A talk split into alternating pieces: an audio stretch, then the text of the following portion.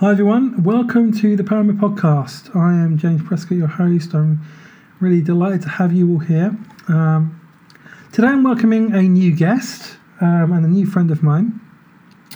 She is a teacher of all things Christian and post Christian, a faith futurist, and she is director of Hatchery LA. And her name is Maria Francesca French. Welcome to the show. Thank you so much. I'm so pleased to be here.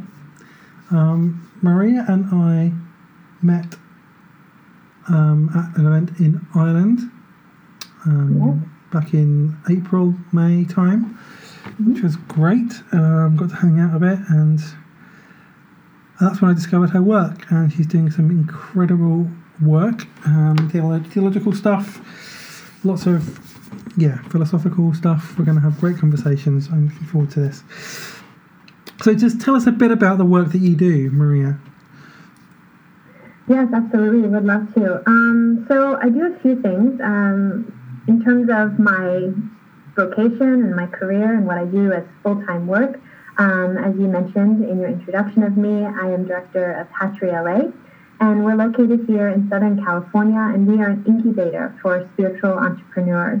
So basically, what that means is um, we partner with people and we apply innovative principles to things like theological frameworks, church models, um, you know, methods of sustainability across the board when it comes to ministry and faith-based, faith-based communities and faith-based uh, projects.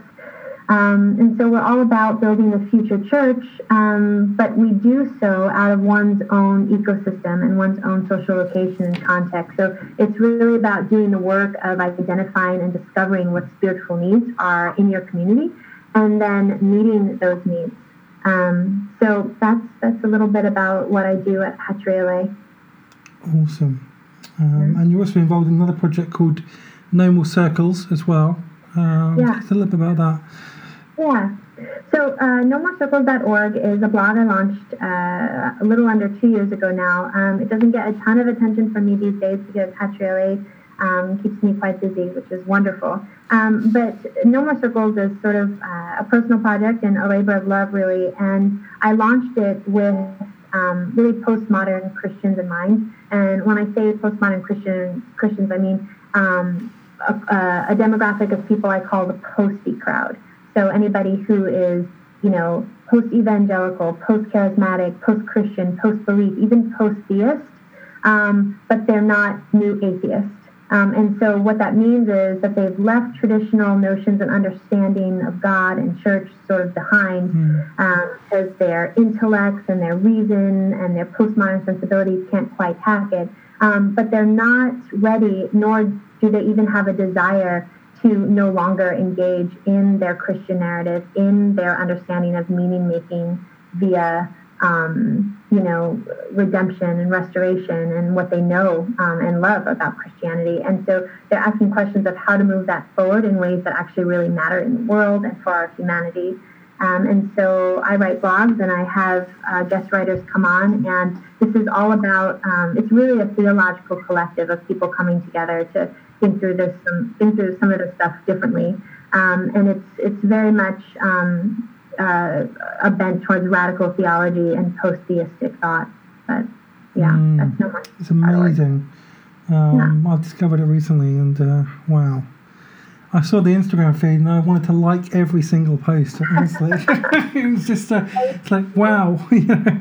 um, there's some really thought provoking. I'm really passionate about, so it's it's really great to, to have an outlet to, to do that. Mm, yeah. I found that it um, is resonating with, with a lot of people and, and you know people are identifying themselves through the words that they're reading, whether it's on social media feeds or in the blogs or, mm. or hmm. whatnot. So um, I'm just wanting to provide safe space for people to uh, talk about the kind of stuff that you know they often feel um, but can't mm. always articulate so yeah i was i was thinking about that today actually i had a meeting with my spiritual director today and i was talking about like finding that safe space talk about a lot of these things that you're exploring is difficult like yeah. um i know because i remember i was when we were when we were at wake in um, belfast there were I was able to have conversations there that I, that I haven't been able to have with anybody else. You know, that it's it's difficult to talk about some of those things that we were exploring you know, in radical theology and you know, fundamentalism and all these kind of things. It was really it's difficult to talk about those things, and we need more yeah. spaces that where we can explore that. Yeah. Well, I think people are really. I don't think it's so much that people don't want to um, talk about these things. I think that they're just afraid. Yeah. You know, they don't yeah. know what the future is, and I think they're afraid of kind of going to a point of no return, um, where they can't actually re-entrench in something that no longer holds them, you know. Mm. Um, and once they kind of, and, and Pete Rollins talks about this all the time, once you kind of get to the center of, you know, all the, the hopes and the dreams and the wish fulfillment, you know, and the promise of completion, and you realize that there is nothing in the center and that it's just an illusion, uh, it's really um, crisis provoking. Uh, and so I think people are just afraid to go to that place. And so I think mm. the more mm. conversations we have and the more community we can create around these things, the, the safer it can be because we can we can do that together. Why are you learning? One of the things I know you're passionate about is um, exploring what spiritual community can look like in a kind of healthy way. So, I mean, what are you what are you learning about that? What what what kind of the things that you're yeah that you're beginning to understand about that? Yeah, um, you know, I've had so so so many conversations about this. Just what I do uh, for a living, full time. I'm I'm in these conversations almost every day, and really, particularly in the past month, this is actually the third podcast I've been on in like the past four weeks, and so um, I think mm-hmm. people are more hungry than ever um, and more keen than ever to explore uh, new directions in terms of faith and, and church models because we can have new directions in, in theology, but unless we have a place to kind of work them out and embody them and offer them up to the world, which would be our faith communities and our church models, you know, we, we need both. And so that's sort of what we address at Hatchery LA. But I think for me, um, probably a similar story to you and probably a similar story to a lot of our listeners um, you know, growing up in a more conservative evangelical background, even, you know, certainly a bent towards fundamentalism, um, definitely had the Pentecostal charismatic components featuring large as well.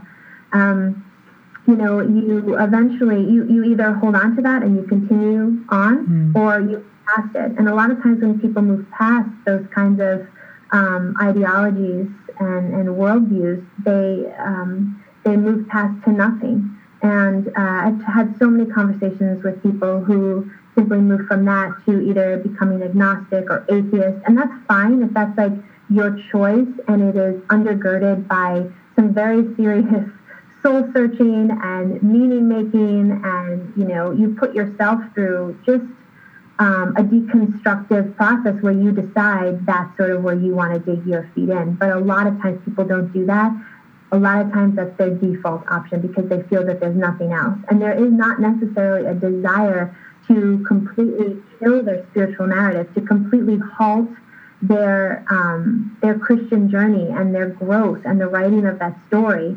Um, they just do so because they don't know where else to go with it. And so I'm really passionate about creating new pathways into the future for people to continue to engage their Christianity um, but in ways that make sense for the times in which we live and for our present and for our future and the needs that are represented in us and the needs that are represented in our communities. Um, what I'm not interested in is, um, you know, just pulling old dusty theological frameworks forward just because it's, it's what we've always done. That's why everybody is backing off and sort of backing away. So it really is about, for, for me, for Hatchery LA, for No More Circles, um, about writing new parables into the future that will communicate theological realities as opposed to just dancing around theological ideologies uh, that are only born within a particular time and space. Yeah. I don't know if that answers your question. I, I can go on and on about about what you asked me because it's just it's such a such a big topic. Um, but I also want to say too, um, in the same way I'm committed to Christianity into the future, um, it's actually not about evangelizing or proselytizing or getting anybody on board um, mm. who isn't or who doesn't want to be. Um, but it's about people who want to um, engage their spirituality and engage their their sense of Christ consciousness and and everything that they have come to know and love about Christianity and, and the life of Jesus Christ and, and the New Testament and all of that. Um, it's about finding uh, new ways to really conceive of those things um, and internalize them and also embody them in our communities. So it's about innovating what we currently believe um, as opposed to you know, I, I would encourage anyone, a part of any religion, you know, Muslim, Hindu, Buddhist, even atheist, um, what does it look like to not just move your belief framework forward just because you think it's what you're supposed to be doing, um, you know, but what needs to die within it and what needs new life within it. Yeah, I absolutely agree. I mean, I've been through a kind of deconstruction of my own. Like, a, in fact, I think I've probably done about two deconstructions because I had one out. Cause, deconstructing, you know. yeah, I mean, you're always doing it, aren't you? But it, it, it feels like I, I had like a big deconstruction out of conservative Christianity, mm-hmm. like about, I don't know, 20 years ago um, when my mum passed away. And then, then I kind of more recently, I've kind of deconstructed a bit out of progressive Christianity as well. And like, and I still don't. I mean, I don't like to use labels anymore. I mean, I, I, I would count myself as someone who has a Jesus centered spirituality.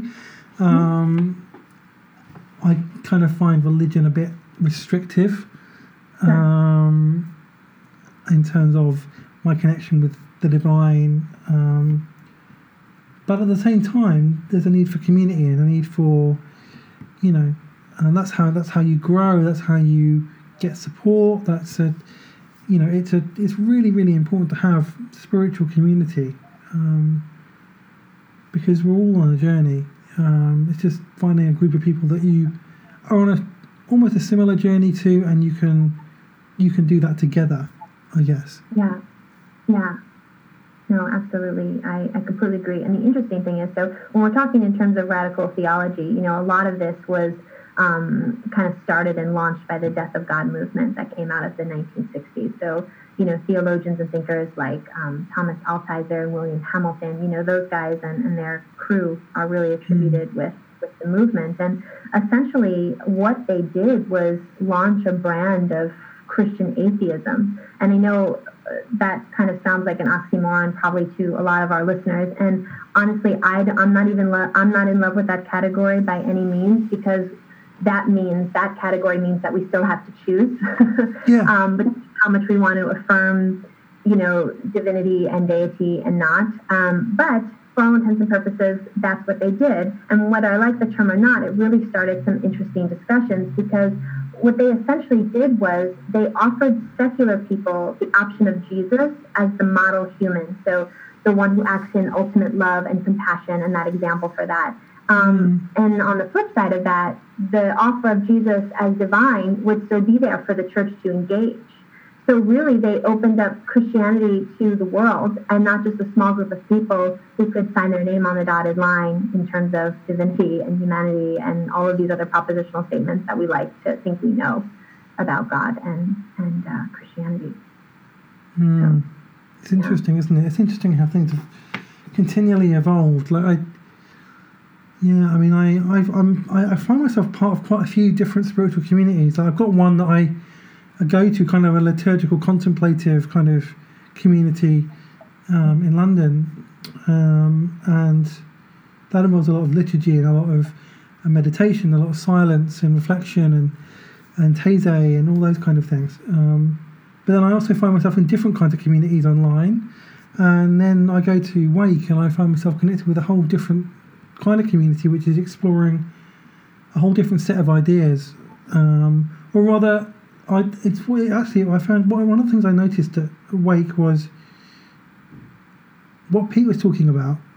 Some mm. of the mm. things that Pete was talking about, you know, some of the ideas. It was like I, have I've lived this. I yeah. I haven't I haven't studied it academically so far necessarily, but I have lived it and I, I know it because I've lived it and it's been part of my story. Yeah. And that's how I under, that's how I've come to understand it. And so I came to understand it from a kind of an academic theological kind of point of view after I lived it as a story, mm. which I which actually helped me because I mean I, am I'm, I'm somebody who loves to communicate in story. I you know that's that's my medium very much so. I I love to write in story. I love to you know that that's that's really a um, way of communicating that, that that makes sense for me. So um, I just thought that was really really interesting though, and um, then I was able to actually explore my story in a different context, which was really incredible. Yeah, yeah, I I I would agree. I think intuitively I moved towards radical theology without even knowing its name. You know, quite a few years mm. ago. Um, and as I kind of moved away from the current theological frameworks I was holding, and as I was doing deconstruction, I didn't even know what was going on. Um, and I wasn't even, ex- I mean, there, there's always grief and loss when you do deconstruction, and obviously radical theology is all about kind of sitting in that grief and loss with mm. really the promise of nothing else beyond it, just being okay with yeah. the lack. Um, but for me, I just kind of let it take me, you know, I just sort of went with it um, and just kind of followed my intuition, you know, the sort of the ghosts whispering as, you know, John Caputo uses that metaphor mm. and just kind of followed those whispers around corners. Um, and then eventually kind of stumbled stumbled upon some of these new thoughts and ideas, which aren't new at all. They were just new for me. Yeah, exactly. I think it's very rare that you actually find a genuinely new idea. I think it's just ideas kind of can seem to go in circles. You know, it's like they become fashionable and then they then they're not fashionable and then they become fashionable again and people rediscover them. It's it's, it's a really interesting concept. So one of the stories that one of the things that I that I've been noticing for probably about two two and a half years since especially since the election of Donald Trump in mm. America as president. Um, over there with you now, isn't he? There's lots of protests happening. Yes, yes, there are lots of protests, and um, the parade they had down the mall towards Buckingham Palace. Yeah. Um, there was no spectators there at all. There were more police officers than there were spectators. Literally, no one came out to mm. see him. Um, meanwhile, a thousand people were protesting, or more than that, in another part of London. So, yeah. Um, yeah. yeah much as he denied it, of course, but um, um, as he tends to do. But yeah, but I mean, like one of the things that I noticed around that time when he was elected, and, and I noticed it here as well in a sense around Brexit, um, this kind of rise of progressive fundamentalism. This kind of when I'm talking about because one of the things that I've been learning is it's just as important in fact, it's probably more important how we believe than what we believe. You know, do we do we hold our beliefs openly, and are we willing to listen to other people's stories and understand why they believe what they believe, or why they voted a certain way, or what their story is, and try and understand, or are we just going to hold on to our beliefs totally and say, "I'm right, you're wrong, um, I have the moral high ground, I have the right beliefs, and if you don't have them, then I'm entitled to treat you in any way that I want to." Um, whether that's rude or disrespectful or you know or um, mockery or whatever. I can just, I can treat you how I how you want because you just because you're wrong. And maybe you're morally wrong because you disagree with what I believe and I believe my belief is the right one. And I I noticed a lot of this around, especially on social media, around the time that Trump was elected, and from progressive Christianity as well. And it kind of yeah. it really disturbed me. And I remember talking about it with my spiritual director and realizing that I'd shifted in terms of how I believed, that I was no longer in this kind of binary dualistic way of believing, that I was in a kind of non dualistic way of believing. Um, and wanting to hear other people's stories, even though I disagree with them, and not rushing to judgment and, um, you know, trying to see different people's stories and perspectives. And this is something that we explored, I think, a little bit in um, Wake, but I just wanted to get your because I know we've talked about this before elsewhere. Like, what, what are your thoughts on on all of this? Yeah, I have so many thoughts. Um, but first, let me say um, that when people have a particular ideology, like conservative fundamentalists, conservative Christian fundamentalists, um, and that kind of really seeps into political ideology, it's very easy for that to happen because um, most Christian fundamentalists uh, believe that their agency comes outside of themselves. So if they're saying something hateful or argumentative or bigoted or whatever you want to insert there, mm. you know, it's the responsibility is not on them. You know, they, there's no accountability on them necessarily because they're following a God that they believe is the proponent of that kind of thought. Yes. So if you don't like it, it's like don't look at me, like look at God or look at the Bible or look at the church or you know th- these. Yeah. This, is where I am taking my cues from, um, and I always tell people, you know, people don't always like to hear it, but um, you know, God is only as good as our interpretation of God. And the Bible is actually only as useful as our interpretation of the Bible. The Bible doesn't universally say anything. Our interpretations say different things. yes, um, absolutely. You know, and, and so when when we universalize um, this sort of thing then we say it comes outside of ourselves, then we're no longer responsible um, for for our rhetoric and for our choices because we can just pin it on the God that we believe that it comes from, and that's really dangerous. And in the words of my very good friend and esteemed colleague Daria Taylor, um, there is no singular solution because there is no singular reality. And I think over the last really four or five decades, we've seen an incredible resurgence in fundamental Christianity. Um, and I think it's some of this has been in response to, you know, secularism, the death of God movement out of the 60s. You know, if you look within 10 years after that Time magazine cover of 1966, you see a whole rise of, you know, the tele-evangelists and kind of re-entrenching in, you know, just all of all of that conservative Christianity stuff. Um, you know, you also have something like the secularization theory, which, um, you know, proposed the thought that, you know, as we move towards the future, people will, people will become less and less interested in Christianity and, and just religion really in general, and that eventually we would be living in a totally secularized society. Um, and that is actually the opposite of that has happened. People are actually, people have never been more interested in religion, more interested in God, more interested in how all of this plays out in culture and community and society mm. um, than they are right now.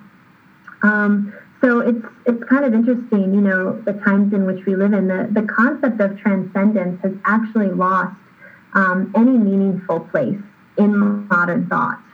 Um, but you know, as Jeffrey Robbins has said, you know, over half a century after the death of God movement, we're still not quite done with the word God yet. And it's true, and it's why I do the work that I do, um, and and why many of us uh, do do this work and are still here, actually. Yeah, absolutely. Um, and it's re- yeah. I mean, I just I just find it really really interesting to see similar patterns of behaviour from conservative evangelicalism and, liberal evangelicalism. It just seems to be different beliefs and different values, maybe, but but the same way of expressing them. You know. Um, I, I I think within evangelicalism in general, if you want to talk about conservative sides of evangelicalism and liberal sides of evangelicalism, you know, it's just, you know, um, two sides of the same coin because the core beliefs are the same. I just think that, you know, the, the liberal part comes in maybe how that is expressed in the world. Um, but to be mm-hmm. evangelical is to be evangelical. And there are some really core values there that don't tend to, um, you know, shift. Uh, I think if we're talking about, you know, Christianity in general across the board and we want to look at conservative Christianity versus kind of mainline liberal, you know, Protestantism, um, then we're seeing some really significant differences there. Um, but I still argue that um, and still think that we need to transcend that spectrum to get mm-hmm. anything done and to move this into the future if that's what we're interested in. Because right now, those polarities, um, they're just, they, they've become so incredibly reactionary that they're defined essentially by what the other one isn't. They actually don't stand alone.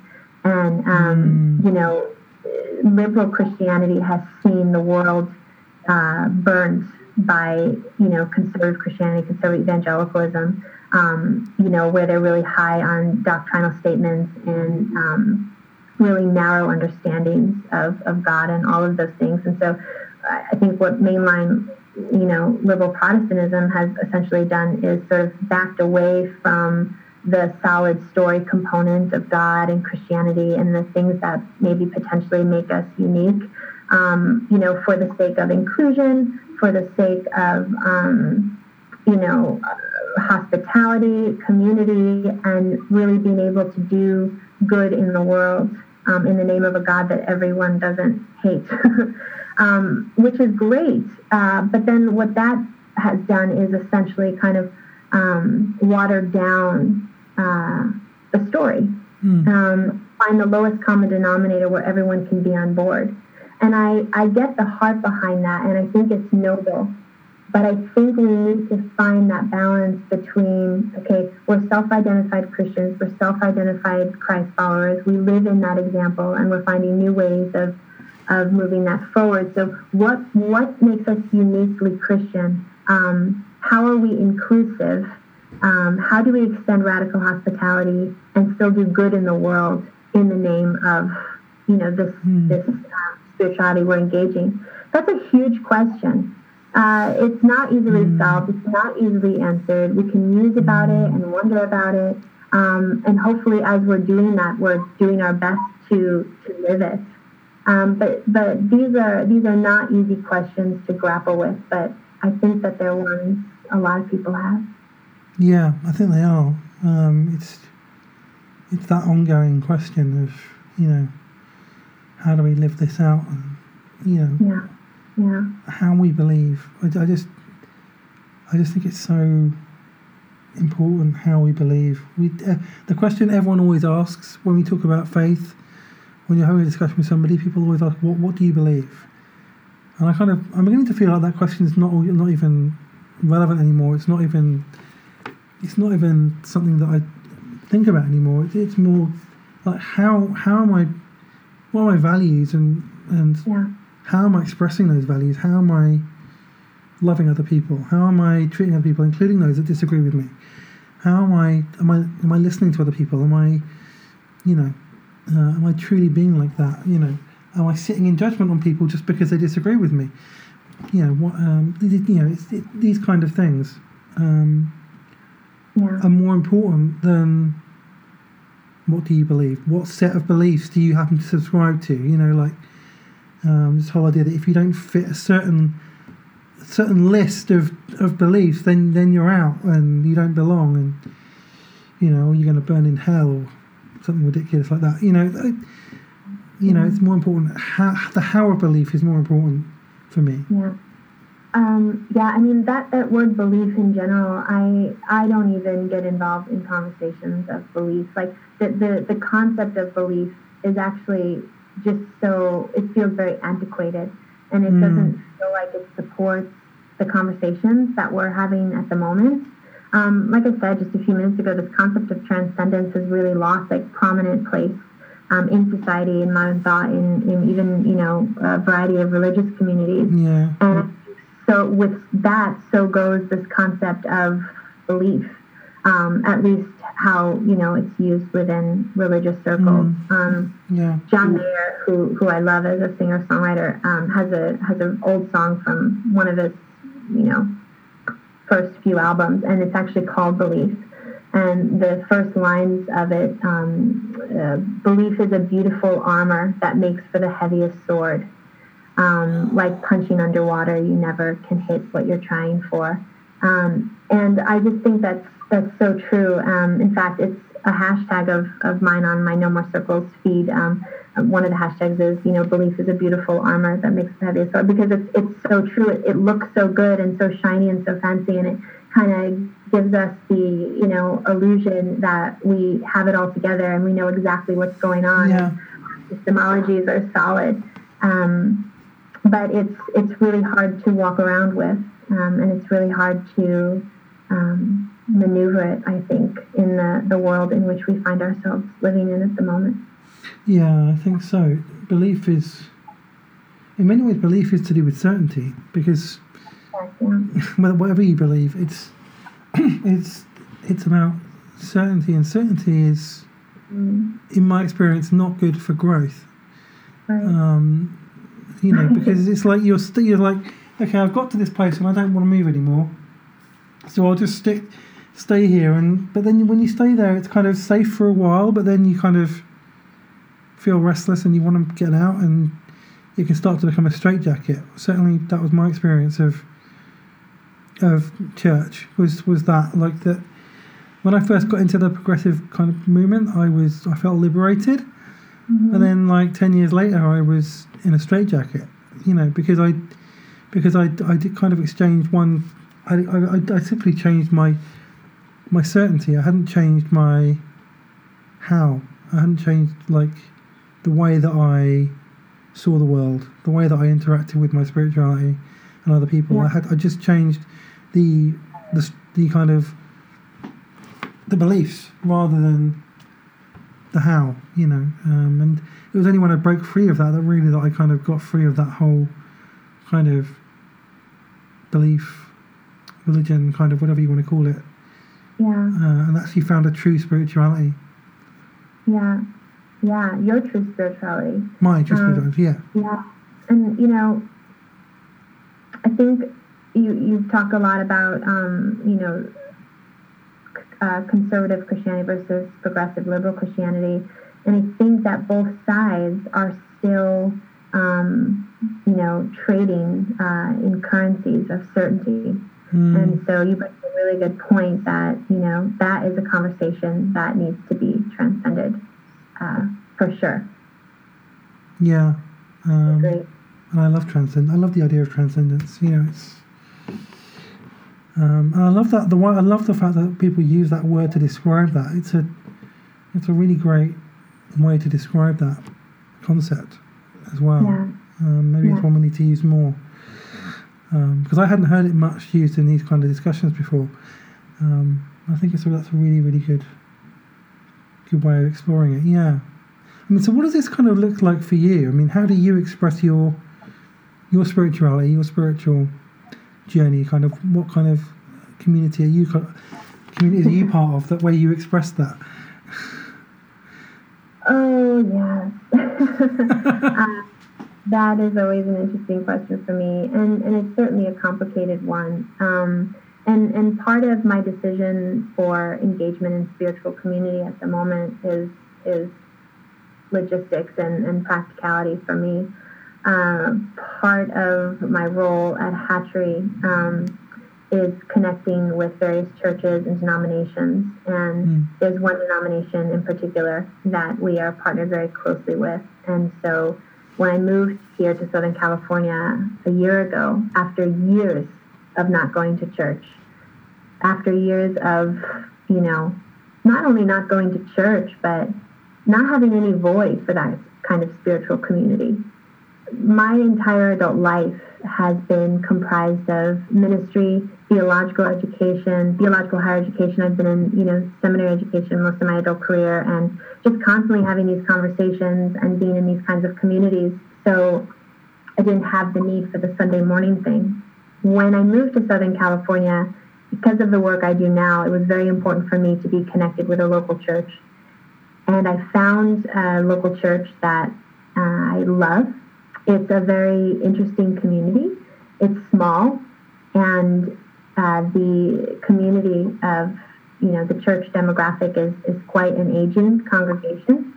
Mm. But I have absolutely loved being a part of it. We uh, last October, I was able to start a group on Wednesday nights teaching about radical theology and post-theism and just really notions that go past traditional understandings of God for millennials and Gen Xers, really anybody in general who was looking to explore outside of this. Mm-hmm. In terms of the Sunday morning thing, that looks really traditional for me at the moment. It's more traditional than it's ever looked for probably the past decade of my life. But this is where I'm, I'm plugged in, and this is where I'm serving, and I'm really happy to do that. So that is sort of my my formal church engagement.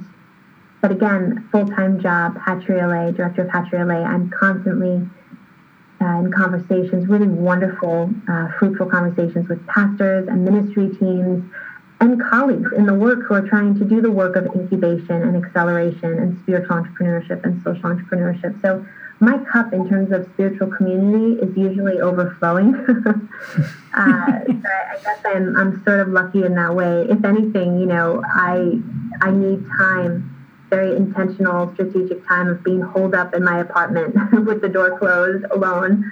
You know, making sure I, I have time time away from all of it because sometimes it can get actually quite wearing. Um, uh, being a part of, of Christian community all the time. Um, yes, it really yeah, can. Yeah. That's really so. it's really interesting. I think that, that you're able to do that. That you know you're able to be a part of that kind of community to, with with all the work that you're doing. I think yeah.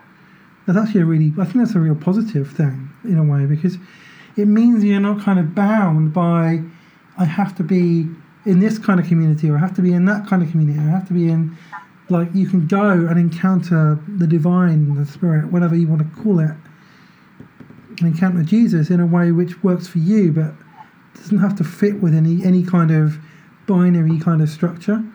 If that makes and sense. I, I want to be clear to all of our listeners. My engagement in spiritual community is actually not about my own my own individual spirituality. I am not looking for God I'm not looking for God consciousness. I'm not looking for the sacred or the holy. For me, to even denote those terms as separate from everyday life. I don't actually believe in binaries like sacred and secular. I, I think it's way more integrated than that, and that's mm. kind of come out of you know modern thought of needing to kind of you know split truth apart really. Yeah. Um, yeah. So I, I'm not a part of these communities and these discussions for my own spiritual growth or you know, people ask me all the time, you know, the, the, Christian, the Christianese and the Christian language of, well, Maria, how do you get fed and where do you get fed? You know, air quotes for everyone on the podcast. Oh my goodness me, yeah, I know um, those air quotes. But for me, I, I, I'm full. I like, I'm good. Like, I make sure I, I'm doing stuff that is pouring into my life in a really holistic, integrated way in all categories, in all areas. I don't show up to church on Sunday with a consumer mentality of like, please give me, I need. I show up with, I love these people. And I wonder what Rhoda, who is 93 years old, I wonder what sparkly jacket she's wearing today. And, you know, I can't wait to administer communion with Thomas and Elaine, you know, a couple in their 80s. Um, and he goes up and administers, you know, in his in his wheelchair. You know, I, I can't wait to um, listen to what people are going to share in terms of their joys and concerns during prayer time. I can't wait till service is over and we can go and have coffee in the fellowship area. You know, I want to be where these people are. This, for me, is not about encountering God or agency outside of myself or to, to get any kind of divine dispensation from some other world or other realm. Um, for me, that is a complete moot point. Uh, and I will never affirm or unaffirm that. And I'm actually completely disinterested in disproving someone else's experience of God or what they need of God or what they need of their production of God, their constructs of God. That is something I'm completely not interested in doing. Um, but for me, that is not um, what what those communities are about for me. They're they're about other things. So that's really cool. And I, I love that. Very clear about that. No, it's a really interesting thing. Um, yeah, it's a, it's a, really interesting, and I, I, agree. I don't like those. I don't like those air quote things as well. You know, where you getting fed or the Christianese. You know, I, I, um, I think I'm. To be honest, though, I mean, i have largely most of my friends, most people, people I now call friends, are not are not in that that anymore. You know, the people it's a sad thing about when you leave a church that the friend, the good friends you have there, most of them you don't you don't see them anymore. Not because they cut you out or anything like that, but just because you're not in the same community anymore, and so you don't encounter yeah. each other. You just don't you don't see each other in the day to day. You don't see each other in the life of the church. You just don't. So it just they just become um, acquaintances rather than friends. You know, and um, but in many ways, that's been good for me because I haven't had to hear all that jargon and that Christianese and all that, you know, the stuff that, to be honest, yeah. used to wind me up and used to cause me a lot of cause me a lot of stress. You know, it was. Yeah, still, it still winds me up. You know, I mean, yeah. when when someone asks asks the question like that, you know, it, it's so funny. So a couple of months ago, I was um, hosting uh, a, a two day experience, and I was doing a lot of teaching and in between the teachings, uh, we had something called, um, well, actually, I, am not going to say it on air, but we had these times where we would do these group activities. And um, they were all about questions and picking different answers. Like, would you rather this or would you rather that? And so everybody was out in this courtyard in a big group. And the people who were hosting this time, one of the questions was, um, would you rather be at church or be at brunch? Now, let me just tell you that this group was comprised of pastors and pastoral teams. So these are the people who are leading church services, who are preaching, mm. who locations exist for Sunday morning. And do you know 95% of this group went to the side of brunch, including yours truly. Most of these people rather be out with their eggs benedict and their mimosa with their friends in a fabulous restaurant on a Sunday morning than be in church. Like, what is that telling you from where they're getting quote unquote fed or where they're finding their community or where they're finding, you know, their cups getting refilled? Yeah. Um, yeah. I, I was so I was going to go to the side of brunch no matter what because I'm a brunch goer and I'd rather be at brunch than anywhere else ever. but um, uh, I, I, was shocked to see the amount of, of people that went over to, to the brunch side. That was a very that's incredible, isn't it? It's just incredible. Yeah, it really is. And, and, and you're right. You're right. When people use that language around me now, it still triggers me off. I remember. Yeah. I was I was at an event once and people started talking about it and people started talking in this language and I could physically feel my body curling up like in repulsion. It was like a, almost like an instinctive reaction. My body was like doing this. I just wanted to. I was tensing up and I just wanted to curl up and, and hide and I was getting like defensive and I, it's like I was having a physical reaction to it and it was like oh my goodness I had no idea I was having this reaction to this until I left it behind and this is what it was doing to me and like and you know, so I definitely can't go back to that. And um, yeah. I I often sit in church services. Um, less often now because I it's it's a matter of self care actually for me now, and mm. I hate using that word. So if I use the term self care, you know that this is a very serious thing. Um, but yeah, it's a matter of taking care of my own psyche to not sit in certain Christian communities because I I will have reactions uh, like you do, and it's very difficult to mm. reverse that and to replenish when that's done. I find myself angry, sad, infuriated, you know, in a state of contempt, um, frustrated, you know, so many things, to tears really, where I will just literally sit somewhere and just cry or get super angry, you know, whatever. But I definitely have these uh, visceral and emotive mm. reaction. Yeah. yeah. yeah. I don't think you're alone. I think there's a lot of people who have the same reaction. Yeah. Um, it seems to happen quite a lot right now. There's a lot of people having that reaction. Um, so, what what gives you hope now? So much there's so much hope. I know our conversation kind of took a, a downer turn. Yeah. Um, but I think a lot of people can probably relate to that. Um, there, there's so much hope. The, the church is in its greatest time of challenge, but it, it, because of that, it's precisely our greatest opportunity. And at Hatchery, we say this all the time because we're all about the future. We say, you know, we don't know what the future is but we're super committed to building it anyway. And we approach the future with some really key values that we call ethos of a spiritual entrepreneur. And for us, um, those values are um, curiosity, plasticity, tenacity, and resistance. You know, we need we need to approach the future with an educated informed curiosity, and also really a, a really robust um, and prepared sense of plasticity. And by plasticity, I just mean, uh, you know, the, the ability to be able to renegotiate, reconfigure, reimagine, and make new.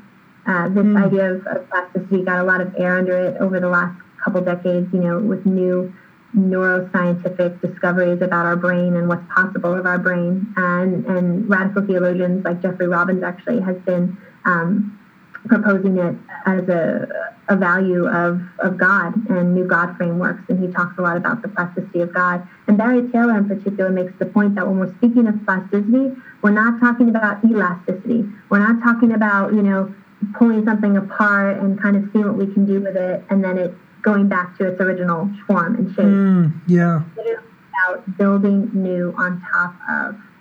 We'll, we'll always have our story, right? For better or for worse, we have our tradition. We have the world's understanding of Western Christianity. We have these things.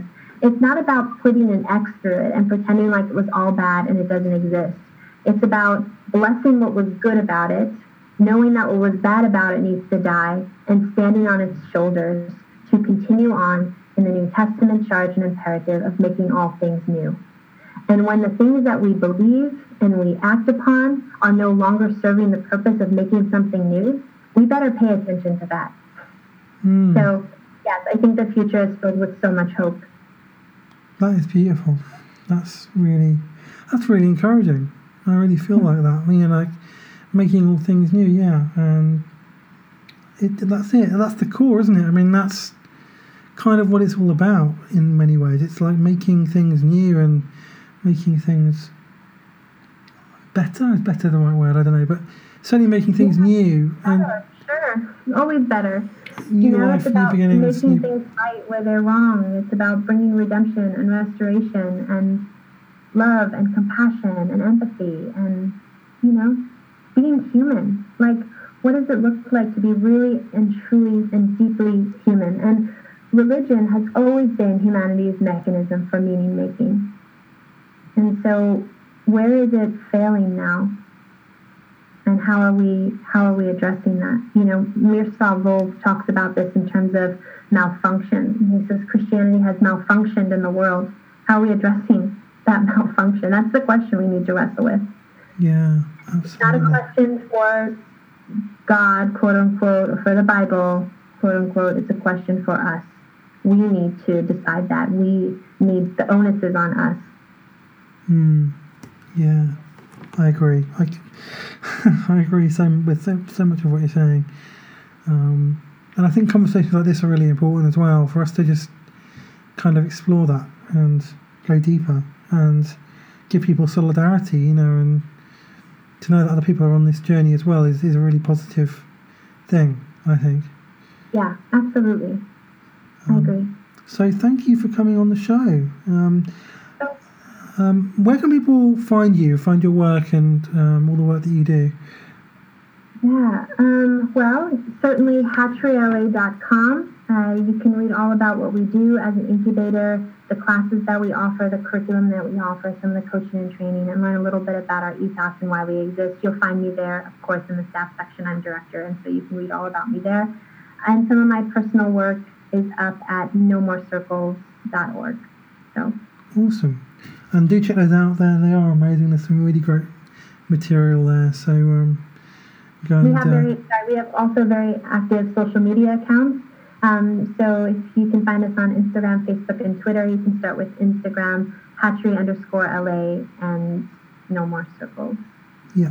For them as well. Yeah. And then go and repost all of the no more circles because they're so amazing. Uh, some of those quotes are just incredible. So um, thanks for coming on the show, and we'll, uh, yeah, I'd love. We'll definitely try and get you back another time. I think we've just scratched the surface. I think there's more to to talk about for sure. So um, yeah.